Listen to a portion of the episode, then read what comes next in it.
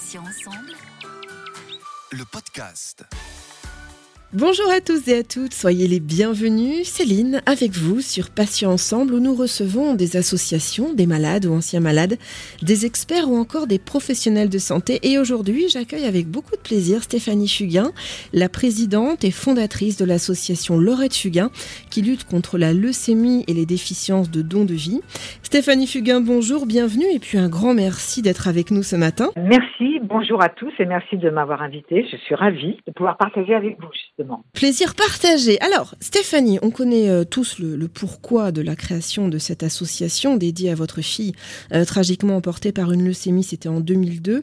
J'aimerais que l'on parle un petit peu des missions principales de l'association. Alors absolument, donc euh, l'association Laurette Fugain a été créée après le départ tragique de ma fille Laurette, qui avait 20 ans, et qui durant tout son combat, qui a duré 11 mois, un peu plus de 11 mois, a été sidérée par des qui existait à l'hôpital. C'est-à-dire que tous les jours, on lui disait, tu dois être transfusé en plaquettes, sauf qu'il n'y avait pas de donneur de plaquettes, que personne connaissait le don de plaquettes et qu'on devait attendre des plaquettes des journées entières, des nuits entières et euh, souvent même des semaines entières. Durant ce combat, elle qui était déjà donneuse de sang, comme dans la famille, elle me dit un jour, maman, tu sais, quand je sortirai de l'hôpital, on mènera un combat pour euh, faire connaître ses dons, sang, plaquettes et moelle osseuse. Voilà, je suis sortie seule de l'hôpital malheureusement et j'ai décidé de créer ce combat, euh, cette association qui porte son nom et qui depuis 18 euh, ans maintenant euh, fait de grandes, grandes choses. Alors les missions principales de l'association, il y en a trois, trois importantes qui sont la première, elle était d'abord de mobiliser autour des dons de vie, de sang, plaquettes ou moelle osseuse, qui, vous l'avez compris, sont indispensables au parcours de guérison du patient, aider les patients et les familles qui sont dans cette euh, vilaine traversée de vie, et pour que tous les malades puissent avoir un jour un traitement efficace, une chance euh, supplémentaire, je, dirais, de, gagner contre la maladie, eh bien, on a décidé que euh, seuls les dons ne pouvaient pas être suffisants, mais qu'il fallait également apporter des moyens à la recherche médicale. Et ça nous fait donc trois missions distinctes, importantes et indissociables. Les missions hein, de, l'association Laurette Fugain sont donc élargies en y incluant le soutien à la recherche médicale, on vient de le voir, sur les leucémies, les maladies du sang, ainsi que l'aide aux malades et aux familles. Euh, j'imagine, Stéphanie, que ça ne s'est pas fait du jour au lendemain.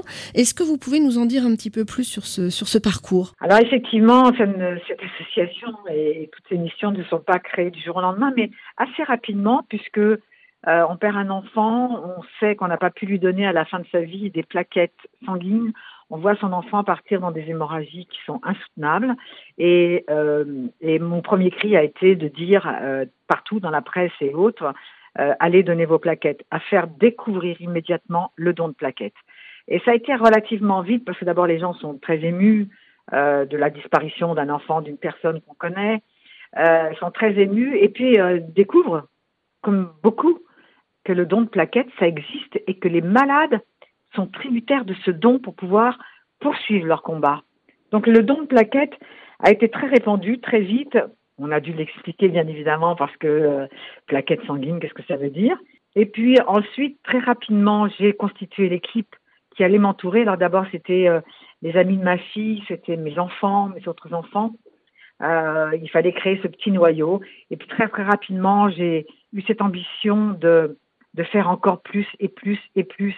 Puis vous savez, je dirais que quand on est dans cette euh, dans cette souffrance là de perdre un enfant et qu'on qu'on est euh, acteur de tous ces manques qui sont absolument invraisemblables dans les hôpitaux, on réfléchit pas. J'ai pas réfléchi longtemps. Je me suis laissée. Euh, il n'y avait plus que ça. Voilà. Vous savez, on est un petit peu amnésique. On est un peu dans une espèce de configuration où on n'est presque même pas maître de soi.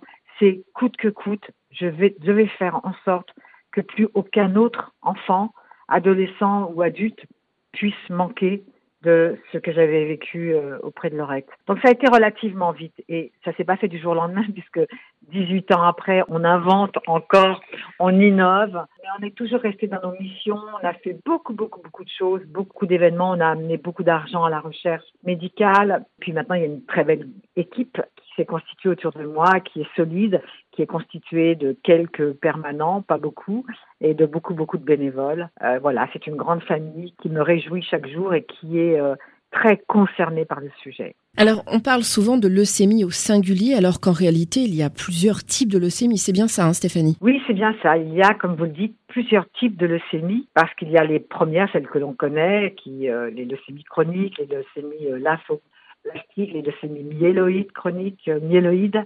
Et puis, sous ces leucémies, il y a des sous-sous-sous-leucémies. Donc les leucémies à l'époque de Lorette, c'était encore des maladies euh, assez orphelines et elles sont toujours aujourd'hui des maladies rares, même s'il il y a eu des progrès exceptionnels qui ont été faits, notamment autour des, leucémies pédiatriques, puisque euh, les leucémies pédiatriques sont les premières causes de cancer chez l'enfant. Et donc là, il y a des progrès qui, sont, qui, qui, sont assez réjouissants. Mais on parle des premières sorties. Alors, on nous dit euh, les enfants sont guéris à 80%. Oui. Dans une première intention, on guérit les enfants à 80%. On ne parle en généralement pas des rechutes qui existent, malheureusement. On ne parle pas non plus des complications qui existent après que la guérison, ou en tout cas la rémission ait été euh, annoncée. Et c'est ce qui fait que ce sont des maladies euh, qui sont très longues, parce que chaque fois qu'on rencontre un, un, patient et qui me dit, il m'a fallu cinq ans pour sortir de la maladie. Je suis en rémission. On ne parle jamais de guérison.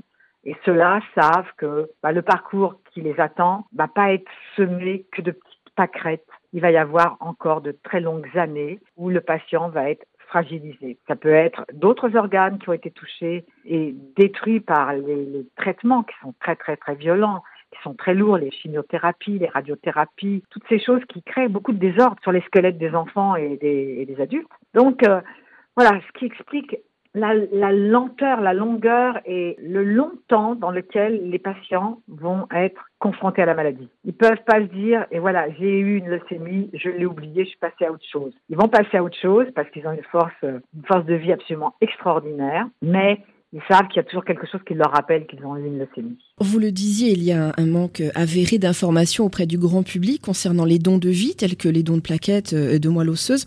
Comment peut-on pallier cette euh, désinformation selon vous, Stéphanie? Écoutez, on peut pallier à cette euh, désinformation euh, sur tous les dons de vie quand on en parle quand on voilà, quand j'ai la chance d'être invitée, de pouvoir expliquer euh, à vos auditeurs euh, ce que sont les dons de vie, pourquoi ils sont tellement importants. On sait qu'un patient atteint d'une leucémie, ce patient va devoir être euh, hospitalisé, il va, il va recevoir des traitements euh, sur des longs temps, il va euh, aller être un coup en haut, un coup en bas, ça va d'espoir en désespoir. Si on ne continue pas à faire de l'information auprès du public, eh bien le public se dira oui bon c'est vrai alors j'ai entendu il fallait aller donner son sang, il faut donner ses plaquettes, il faut s'inscrire sur un fichier de donneur de moelle osseuse, mais oui, mais bon, je suis pas très concernée, ça me concerne pas, donc j'y vais pas. Moi, ce que j'essaie de faire depuis toutes ces années, c'est de dire et de répéter sans, vouloir culpabiliser les gens. Mais je sais comment fonctionne cette société. Cette société, elle fonctionne avec, bon, on voit beaucoup de choses, on entend beaucoup de choses, mais on ne se sent pas concerné. Et je peux comprendre. Parce que si on devait être concerné par tout ce qu'on entend, probablement qu'on ne vivrait plus de la même façon. Mais au milieu de cette insouciance dont on a besoin pour vivre, en ce moment on est dans la Covid, la Covid ça a tué tout le monde et ça a même écrasé le reste. C'est-à-dire qu'on ne parle que de ça, ça a fragilisé les gens, tout le monde a peur, on est tous là à ne pas comprendre quelle est l'issue de cette vilaine chose et en même temps on a oublié le reste. On se dit bah euh, oui bah alors le reste s'attendra. Mais non, on ne peut pas attendre. On ne peut pas. Quand le Covid est arrivé, ma première réaction a été de me dire mais qu'est-ce qui va se passer pour les patients atteints, les petits, les moyens et les grands? Ils vont plus recevoir de dons. Il n'y aura plus les donneurs puisque plus personne ne peut sortir. Et ça a été un choc pour moi. Donc on a tout de suite mobilisé, on s'est tout de suite renseigné auprès de tous les établissements hématologiques en leur disant, voilà, maintenant on sait que les enfants vont se retrouver tout seuls puisque les parents peuvent plus les accompagner. Qu'est-ce qu'on peut apporter? Comment on peut faire? Et comment on peut continuer à communiquer? Et rapidement, on nous a rassurés en nous disant que des, règles allaient être imposées, mais que les donneurs devaient continuer d'être donneurs. Parce que vous imaginez que soudain, plus aucun donneur ayant tellement peur d'attraper le Covid, ben, le donneur, il va se dire, ben non, moi, j'y vais pas, je ne peux pas risquer ma vie pour sauver quelqu'un d'autre. Ce qui est tout à fait euh, entendable. C'est, malheureusement comme ça que les citoyens fonctionnent. Voilà, donc on les a rassurés, on leur a dit que le sang était évidemment examiné, que c'était fait dans des conditions extraordinaires. il y a eu un engouement fantastique. Les donneurs ont été même plus présents dans le don parce qu'ils ont compris, parce qu'on a communiqué, parce qu'on leur a dit les malades atteints de leucémie sont les dommages collatéraux du Covid voyez l'importance du don. C'est-à-dire que le don, je dirais que le don de sang, de plaquettes et de moelle osseuse, ça devrait être inscrit dans la mémoire des gens. Comme j'ai eu la chance de le découvrir, parce que je, vivais dans une famille dans, laquelle mes parents étaient donneurs depuis toujours, parce que autrefois, dans une autre génération à laquelle j'appartiens, ces dons étaient euh, très répandu, ça, faisait partie de, la vie, du partage. Et puis au fil du temps, bah, ça s'est perdu parce que d'abord il y a eu le sang contaminé, les gens ont eu très peur, puis après parce que les gens travaillent, ils ont des horaires qui sont compliqués, quand ils rentrent le soir, ils ont besoin de rentrer vite. Enfin, il y a toujours mille raisons, puis après il y a les autres raisons qui disent aussi, non, non, non, mais moi j'y vais pas, j'ai trop peur de la piqûre, j'ai trop peur du sang. Il y a plein de mauvaises raisons qui font qu'on n'y va pas. Donc nous, on est obligé de communiquer et de dire, tout simplement, n'oubliez jamais qu'on a tous un tout petit peu de temps pour s'inscrire toute l'année dans ces dons qui sauvent des vies. Et toutes ces vies, bah, ça peut être vous, ça peut être vos enfants demain.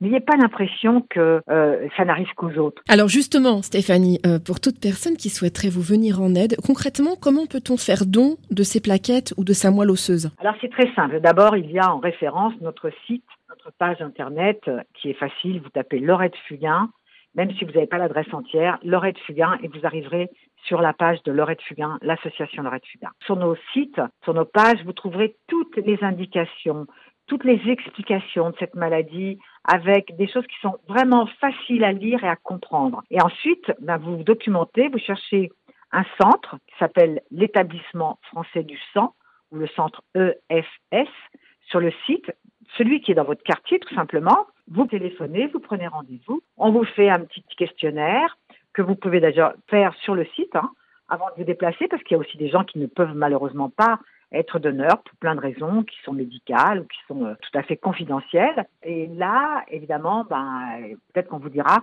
vous ne pouvez pas être donneur momentanément ou vous ne pouvez plus être donneur parce que vous avez déjà eu certaines maladies ou, ou d'impossibilités. Mais sur la quantité, il y a tellement de gens qui peuvent être donneurs que franchement, ça ne fait pas mal, ça fait pas mal et ça fait même du bien. Voilà. Donc les centres établissements français du sang ou EFS et sinon le site de l'association qui vous explique tout, qui vous prend mais vraiment par la main. Et puis euh, venez nous rencontrer quand on fait des actions. Euh, il est tellement, il est tellement bien fait ce site et puis sur les réseaux sociaux. Association Lorette Fugain, vous avez plein d'échanges, vous comprenez mieux pourquoi on est là et qu'on se bat. Pour conclure, Stéphanie, si l'on souhaite avoir des précisions, poser des questions ou bien faire un don à votre association, vous en avez un petit peu parlé tout à l'heure, mais comment peut-on vous contacter le plus simplement, hormis le site? Alors, moi, c'est très simple. On peut toujours m'écrire euh, et je réponds toujours. Il y a euh, sur le site quand même la possibilité, il y a un forum qui vous permet de poser des questions. Euh, il y a sur nos, réseaux sociaux euh, la possibilité de m'écrire, puisque c'est moi qui euh, ouvre ma page. Donc, il y a tout le temps des réponses aux questions qui seront faites. Sur Messenger, vous savez, les gens peuvent vous écrire personnellement, vous recevez ça. Je prends beaucoup de, de, de, soins, d'intérêt à répondre aux personnes le plus vite possible. Alors, des fois, ça met un petit peu une semaine, mais il y a tout le temps un modérateur qui, qui me, si j'ai pas eu le temps de regarder, qui m'envoie les questions et on répond mais on est très actif. Donc il y a toujours un moyen très simple de nous joindre, le site, les réseaux sociaux euh, ou mon adresse mail que je vous ai donnée. Et faire des dons, bah, vous pouvez les faire en ligne, c'est très simple aussi. Vous, avez sur, vous allez sur la page et sur le petit icône qui vous dit comment faire un don. Euh, et je peux vous affirmer que pour l'instant, les dons, on les recherche beaucoup, beaucoup, beaucoup. L'appel est lancé. Stéphanie Fugain, merci infiniment d'avoir accepté de participer à cette interview. Je rappelle que vous êtes bien sûr la présidente et également fondatrice de l'association Laurette Fugain qui lutte contre les leucémies et les déficiences de dons de vie. Bonne journée à vous Stéphanie, à bientôt sur Patients Ensemble. Merci infiniment, bonne journée à vous tous. Et merci à tous, chers auditeurs et auditrices, pour votre fidélité. On va se retrouver jeudi à 9h pour un nouveau podcast avec un nouvel invité, bien sûr et puis un nouveau thème. Je vous rappelle que désormais vous pouvez retrouver nos podcasts deux fois par semaine les mardis et jeudis en ligne dès 9h sur patient pluriel-ensemble.fr et également sur les plateformes de téléchargement Spotify, Ocha, Deezer, Apple et Google Podcast. Passez une très très bonne journée, je vous dis à bientôt et puis d'ici là, prenez soin de vous et des vôtres. Salut salut. Le podcast.